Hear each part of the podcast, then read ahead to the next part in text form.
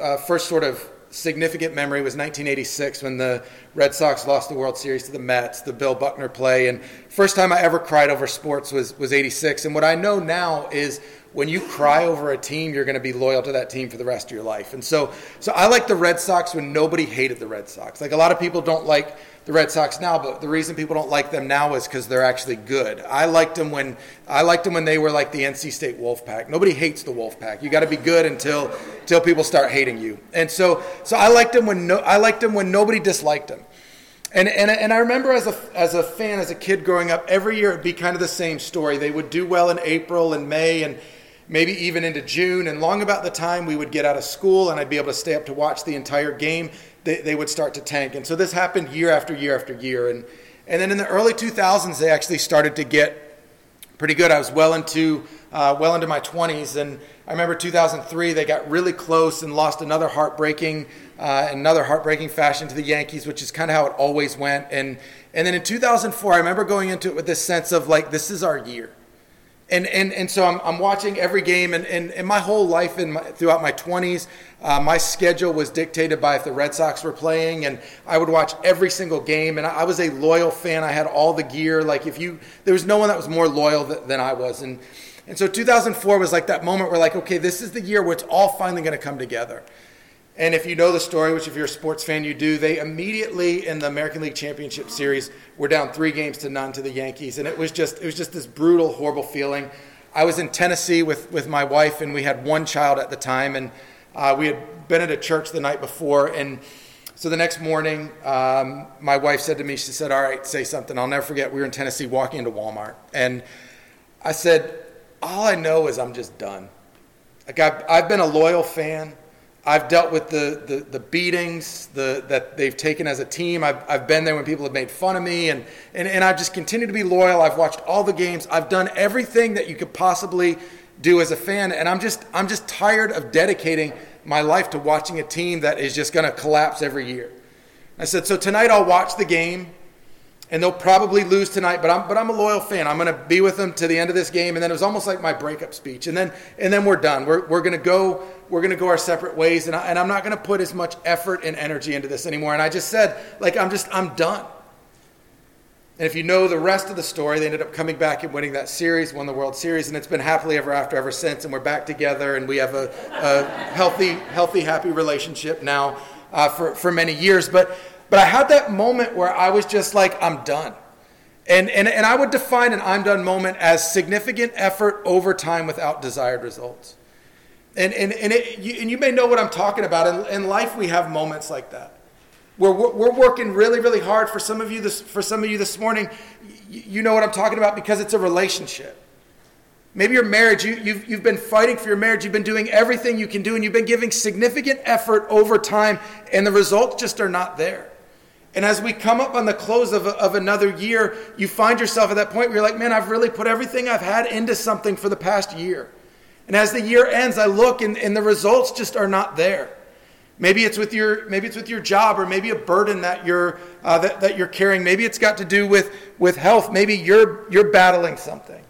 Maybe you're battling something physically, or maybe it's not even you. Maybe it's just someone that you love and care about, and you've been walking with them and you go, man, I just don't know how much more of this I can take. I've been giving significant effort over time without desired results. Maybe it's a relationship with your, with your kids or your parents or a family member. You've been together at Christmas, and for some of us, being with family at, at Christmas is anything but relaxing. Right? Like it's stressful, it's exhausting, there's conflict. Well, if we're honest about it, I think I, I could say this, maybe you could say this as well. You You've done, thing as a, done things as a follower of Jesus, and there's been significant effort over time without the desired results. And you go, man, I just don't know how much more of this I can take. I don't know how much more of this I can do. I've reached the point where I'm just, I'm just about done. And if you've ever been there, if you are there, I want to encourage you that I've been there. I'm going to be there again, and there's likely a room full of people around you that are there or have been there. Now, now here's what, what we've come accustomed to doing. The last place you're ever truly authentic and transparent is church. So, so you may look around and say, I'm looking at a bunch of people who seem to have it all figured out, but I can promise you we don't. Like, like, like we have all been there. And the Bible is full of stories. Like, like, think about the people in the Bible who reach these moments where they said, I just don't know how much more this I can take. Think about David. Most of the Psalms were written in the wilderness, a lot of them when he was on the run for his life, and he's crying out to God and saying, God, where are you? God, why have you forsaken me? And he reached these moments where he said, I'm just done. I don't know how much more of this I can take. Abraham is another one. Abraham said, God, I'm waiting for your promise, and it's just not happening the way I thought it would happen. So, so let me help you, God. Let me go have an, another child with another woman, and maybe that's the child that you promised me. Or I think of Jeremiah the prophet, who said to God, God, I, I, I'm about done with being a prophet.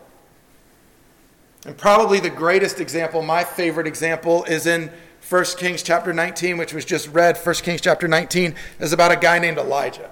Now, now let me give you a little bit of a backstory because I think the backstory is important before you talk about uh, before you talk about his "I'm done" moment. If you go back into 1 Kings chapter 18, Elijah is this great prophet uh, uh, in the nation of Israel under the rule of King Ahab, who was probably the most wicked king the nation of Israel ever had. And so he is the, the, the, voice of God, speaking on behalf of God in the midst of this, this wicked, vile nation.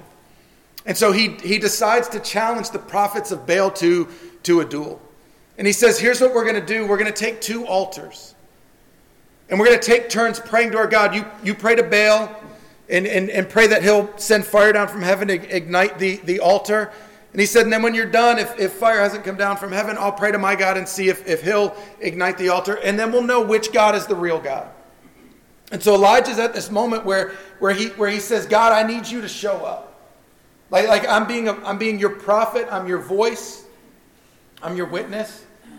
And I need you to show up in a big and a powerful way. And so the Bible says the prophets of Baal, they were able to go first. And it said they started early in the morning, so they're praying. They're, they're around this altar and they're praying. And it says that, that, that, they started to get violent, like they're cutting themselves. They're doing all these things, like frantically begging this God that they worship to show up and send fire down from heaven. And then Elijah, Elijah I really like because I think Elijah and I have some similarities. Um, Elijah was pretty sarcastic. If you read, if you read the passage of scripture, he starts to talk, to, to talk some trash about new. It's like he lets them do their thing for a while, and then and then he starts to say things. And this is in this is in 1 Kings chapter 18. He says, maybe you need to yell louder. Like, like maybe he's busy, maybe he's doing something else, maybe he's napping. Maybe you need to wake him up. Maybe he's on a far journey. He even says to them, maybe he's in the bathroom. Like, like, like, moms, you know what I'm talking about. Like, you go in the bathroom and all of a sudden your kids need something. They're like, maybe he's in the bathroom. Maybe if you yell louder, he'll come out of the bathroom. He'll, he'll send fire down from heaven and, and he'll ignite this, this altar. And eventually they, they realize it's not going to happen. And so then Elijah says, All right, now it's my turn. And Elijah immediately begins to add some, some drama to, uh, to the scene. Anybody watch the show America's Got Talent? A show our, our family uh, loves to watch in the summer. America's Got Talent is the show you watch when all the good shows are, are not on, right? Everything in the fall and the spring goes away, so there's nothing else to watch. So we watch America's Got Talent. But I picture like this scene as Elijah's there and and, and he's like, I want to get through to the next round. So he's like, I'm going to call fire down from heaven. Fire down from heaven certainly is going to get me to the next round. But he says, I don't just want the next round, I want the golden buzzer. If you know what that is, you hit the buzzer and you skip all of the preliminary rounds and you immediately go to the live shows um, on, on TV. So he's like, I want golden buzzer. So he says, Here's the deal. Before I start praying, I want you to dig a trench around the altar. And, and then hold on, hold on, not just a trench, I want you to to douse the altar with water. So many buckets that it completely drenched this wooden altar and filled up the trench around it. And then the Bible says that Elijah bowed, prayed to God, and God sent fire down from heaven. And this is where God shows up and God shows off. God sends fire down from heaven, and it says it ignited the altar, and the Bible says that it licked up the, the water out of the, the trench around it. This is total golden buzzer worthy.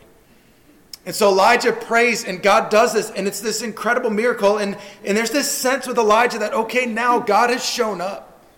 We know who the true God is. It says they went and killed the 450 uh, prophets of Baal. I'm not really sure what we're supposed to do with that. I'm not telling you to go uh, murder any prophets or anything like that, any false prophets, but, but it kills the, the prophets. And it's like God is the real God.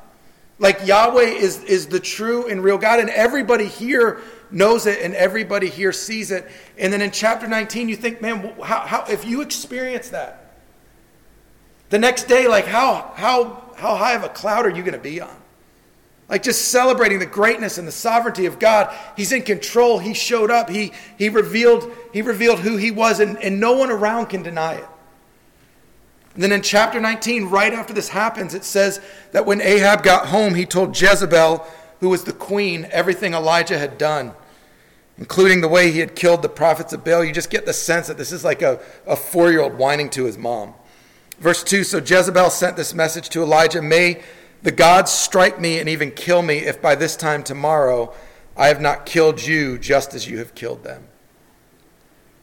And when you read that, knowing what just happened in, in chapter 18, how do you think Elijah should respond? Like, bring it on, woman. Like, did, did you see what just happened? Like, my God already beat up your God. You're next in line. Like, did, like, did you see what my God just did? In verse 3, it says Elijah was afraid and fled for his life. Like, hold on a second.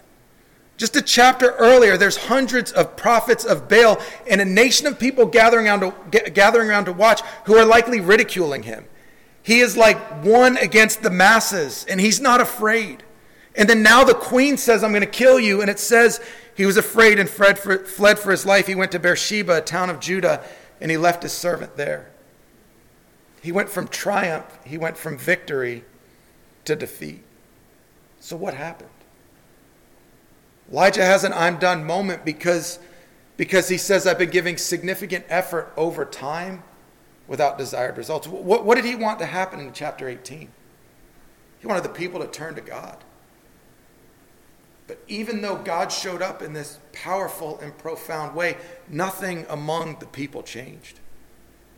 And he says, Man, I've given significant effort over time without desired results. Verse 4, it says, Then he went on alone into the wilderness traveling all day. Now, now there's a difference between isolation and solitude. We all need to experience solitude. Solitude is about refreshing, about recharging. Isolation, it says he left his servant. And he, he didn't go to get alone with God, he went to get alone from everything, including God. He was, he was seeking isolation. Nothing good happens when we isolate ourselves from anyone and everyone, including God. And so that's what Elijah is doing. It says he goes alone into the wilderness, traveling all day, sat down under a solitary broom tree, and prayed that he might die. He says, I've had enough, Lord. He says, I'm done. He said, Take my life, for I am no better than my ancestors who have already died. He says, God, I've been following you. I've been faithful to you. I've been serving you. And, and, and, and what do I have to show for it? Significant effort over time without the desired results. Things didn't happen the way he thought they were going to happen. And I can promise you, as a follower of Jesus, there are going to be times in our lives where we're going to be in this exact same place because we look around us and we go, things are not happening the way I thought they would happen. As a pastor, I've experienced moments like that. As a pastor, I've been there. As a follower of Jesus, I've been there. And, and, you know, somewhere along the way, somebody told us, hey, follow Jesus and all your problems are going to go away. And that sounds really good. The only problem is you will never find that in the Bible. Jesus never promised that. In fact, Jesus promised that we would experience persecution, there would be suffering. He, he said, the only thing that's different is you don't have to go through it alone. I'll, I'll, I'll go through it with you. And so Elijah says, I'm, I'm done. He says, I've, I've had it. And so now how does God respond to how does God respond to, to Elijah's kind of being in this I'm done place? If you think about it, God could have said, Hey, Elijah, what just happened a couple of days ago? Like Elijah, stop whining, man up. You knew what you were getting into when you said yes to being a prophet. You knew Ahab was the most wicked king the nation of Israel would ever have, and you said yes, you knew what you were getting into. But it goes on, and at verse five, in verse 5, it says that Elijah lay down and slept under the broom tree. Um, sometimes when you don't have answers, the best option is just take a nap. So it says he goes and he takes a nap. But as he was sleeping, an angel touched him. Here's how God responds an angel touched him and told him, Get up and eat. So he sends an angel to feed him, to extend him grace. Verse, verse 6 is maybe my favorite verse in the entire Bible. It says, He looked around like try to picture yourself in this in this place. He looked around and there beside his head was some bread baked on hot stones and a jar of water. So he ate and drank and lay down again. Could you imagine what it would be like to be waking up to bake bread by your head? Like, like, I, like I think of dream scenarios in my life, like the top 10 dream scenarios in my life involve me waking up to bake bread at my head. And so God shows up and, and he sends his angel. And there's this hot bread. I got to imagine there's probably some butter next to it as well. And so there's, there's this hot bread right there ready for him. It says he eats. And it says he, he, he ate and he drank and he laid back down again. I, I don't know about you, but Thanksgiving, that's when the good nap really happens, is right after you eat. So it says that God shows up. And you know, in my life and in your life, we will experience things that will leave us discouraged, low. And in the midst of those moments, God always shows up. God has always shown up in my life. He doesn't always show up the way I want, but He always shows up the way I need. And you see in, in this story, like, like God is moved by Elijah's admission of weakness. God doesn't get defensive, God doesn't get angry. God is, is moved and takes action because Elijah admits that he's, that he's weak. You know, today we, we, often, we often hang our hat on our, on our ability to be strong. Like, like we, have got to project strength for everyone. And, and a lot of times we even think we've got to project strength to God.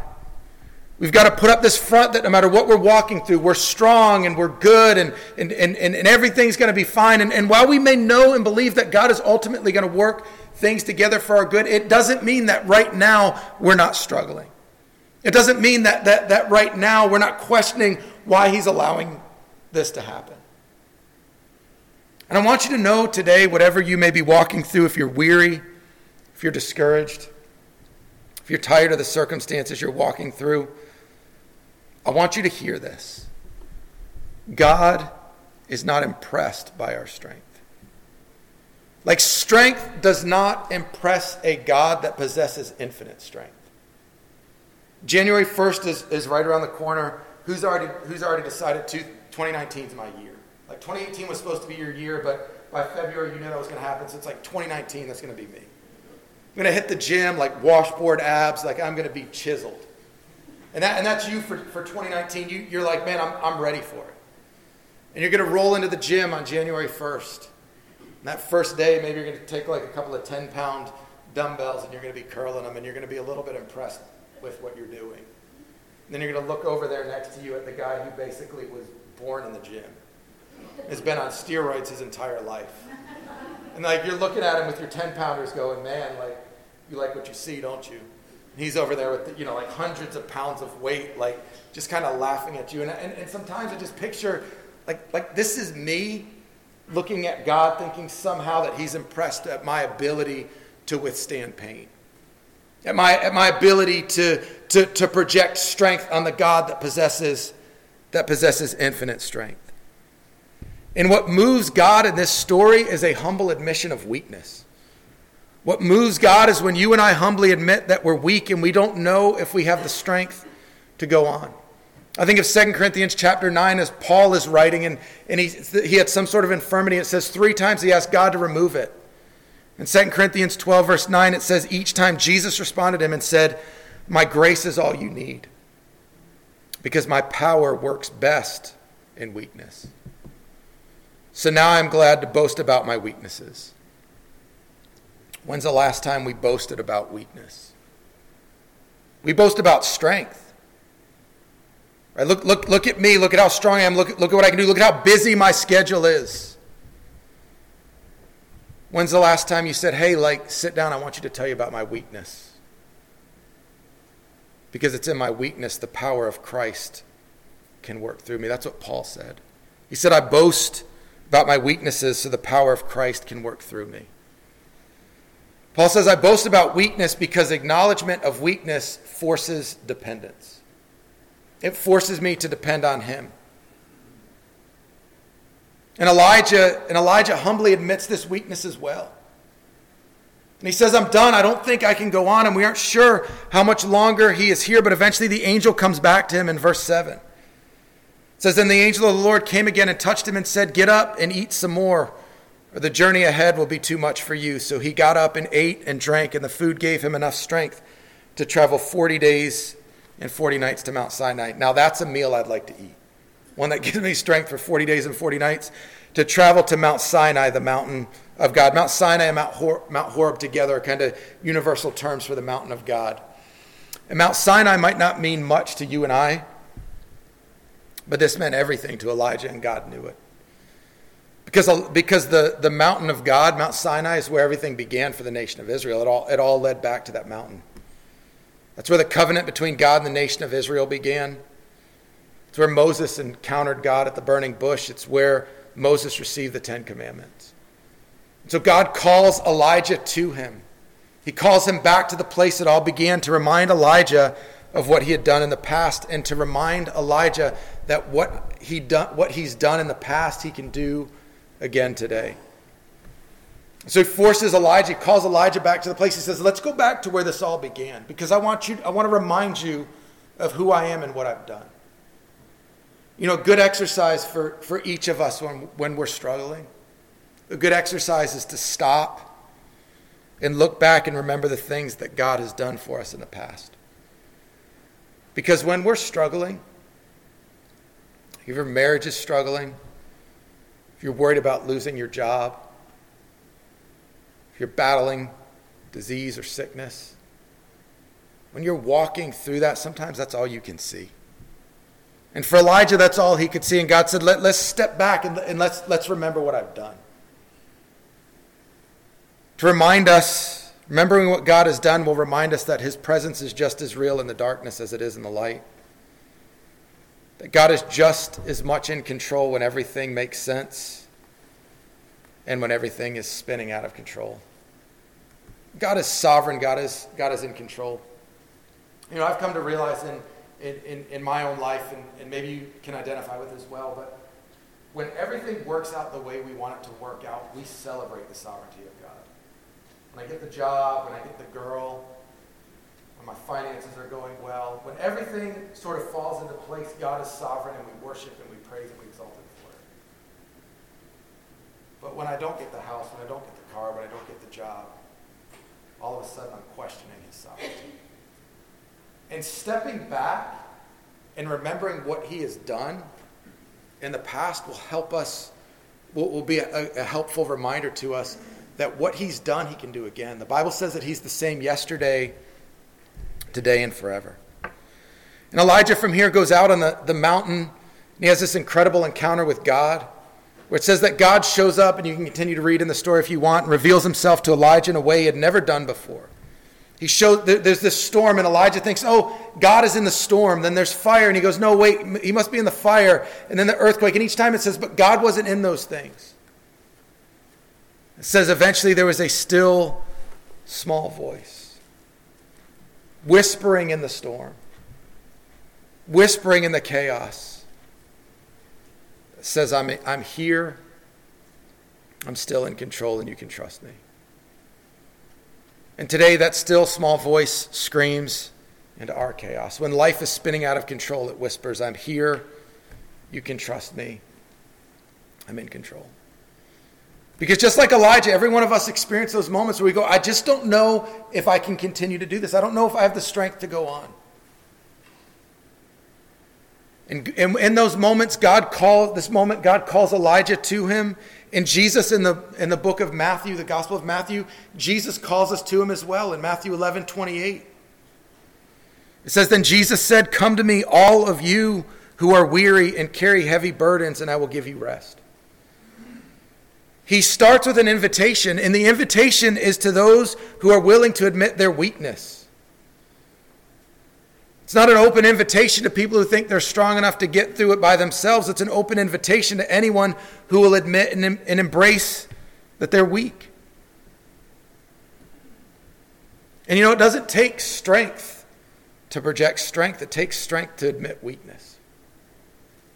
That what we're carrying that what we're burdened by, that what we're weighed down with,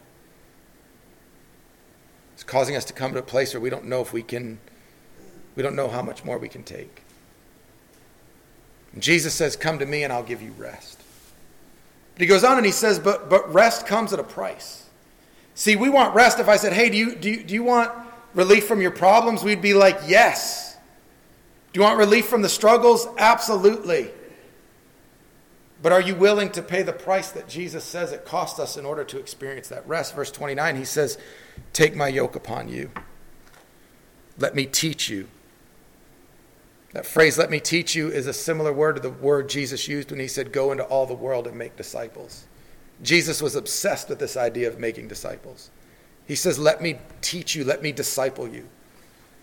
Because I am humble and gentle at heart, and you will find rest for your souls. For my yoke is easy to bear, and the burden I give you is light. He says, Rest comes at a price. That price is taking his yoke upon us. The yoke was a heavy wooden bar that, that would have been placed in the neck of an ox so that it could pull a, a cart or so that it could plow. Uh, sometimes it would be it would be just over one animal, but most cases it was shared by two. And whenever they would take two animals and have them plow together, there would always be a stronger animal and there would always be a weaker animal. The stronger animal would be the one that was able to do the heavy lifting. They were more schooled in the master's way of doing things. They knew the commands and the voice of the master. They had experience. And the weaker animal's responsibility was to submit to learning from the stronger animal. But the only way the process would work is if the weaker animal would surrender control to the stronger. And, and, and, and this is a great picture of what it looks like to follow Jesus, to be a disciple of Jesus, to surrender control of all of our lives to Him. And he says if you want to experience rest, it's not going to happen until you're willing to surrender and yield control of all of your life to me. In Romans chapter 12, it says that, that, that we're called to present our bodies a living sacrifice. See, when Paul's writing, they knew what sacrifice looked like in the Old Testament. You would take an animal and it had no choice in the process. You cut its throat and it, it became an involuntary sacrifice. It, it had no choice in the matter. And now God is calling us and He says, He says, I'm not going to cut your throat. I want you to willingly voluntarily choose every day to climb on the altar of sacrifice and be a living sacrifice. Surrendering control of all of your life to me. And he says, if, if we will surrender control of all of our lives to him, if we'll submit to him as, as our Lord, listen, we celebrate at Christmas, we celebrate Jesus as Savior. The Bible says he's not only our Savior, he's also our Lord, he's our Master. Wanting, wanting to, to, to be the, the center of our lives, to, to use us to be his voice, hands, and feet in the world around us. He says this rest that we're all looking for comes at a price, but it also promises us a better life. He says, My yoke is easy and my burden is light. Here, here's, here's, something, here's something beautiful when you're walking through life. Like, like we all experience problems, we all experience suffering. But when you say yes to following Jesus, He doesn't say your problems go away. He doesn't say you'll stop plowing. Your problems may not go away, your husband may not change, your health may not get any better. But he says, when you say yes to following me, you no longer have to plow through this life alone. He says, You no longer have to be the strong one, I'll be the strong one. But you got to submit, you got to surrender control of all of your life to me. And as we surrender, as we surrender control of, of our lives, this is something I try to do every single day when I wake up in the morning, as I surrender my will. I surrender my dreams, my desires. Listen, in, in our culture today, I surrender my political views for yours. I want you to be elevated. I want you to be exalted. I want you to use me in a way that is going to bring honor and is going to bring glory to you. And he says, when we surrender to him, he provides us with the rest that every one of us is desperately searching and seeking. I want to ask you to bow your heads with me right now. Just in this moment, I just want to I just want to lift up those of us that may be struggling. I don't know uh, most of people in this room.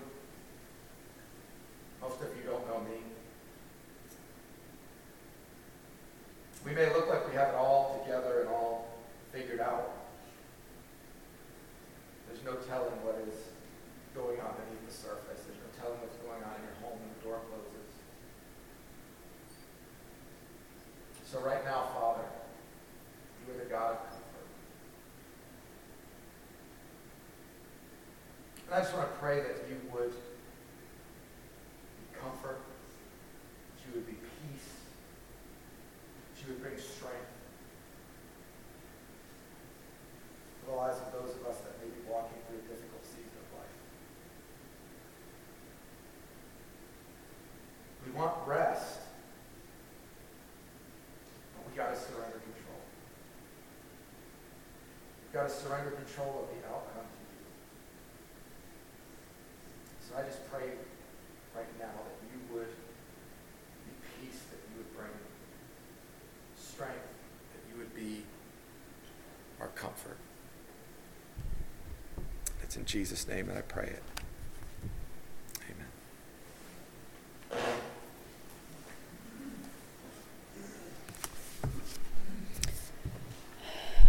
Now comes a time for our tithes and our offerings. And we give not because we have, or because it's going to earn us his favor, or it's going to make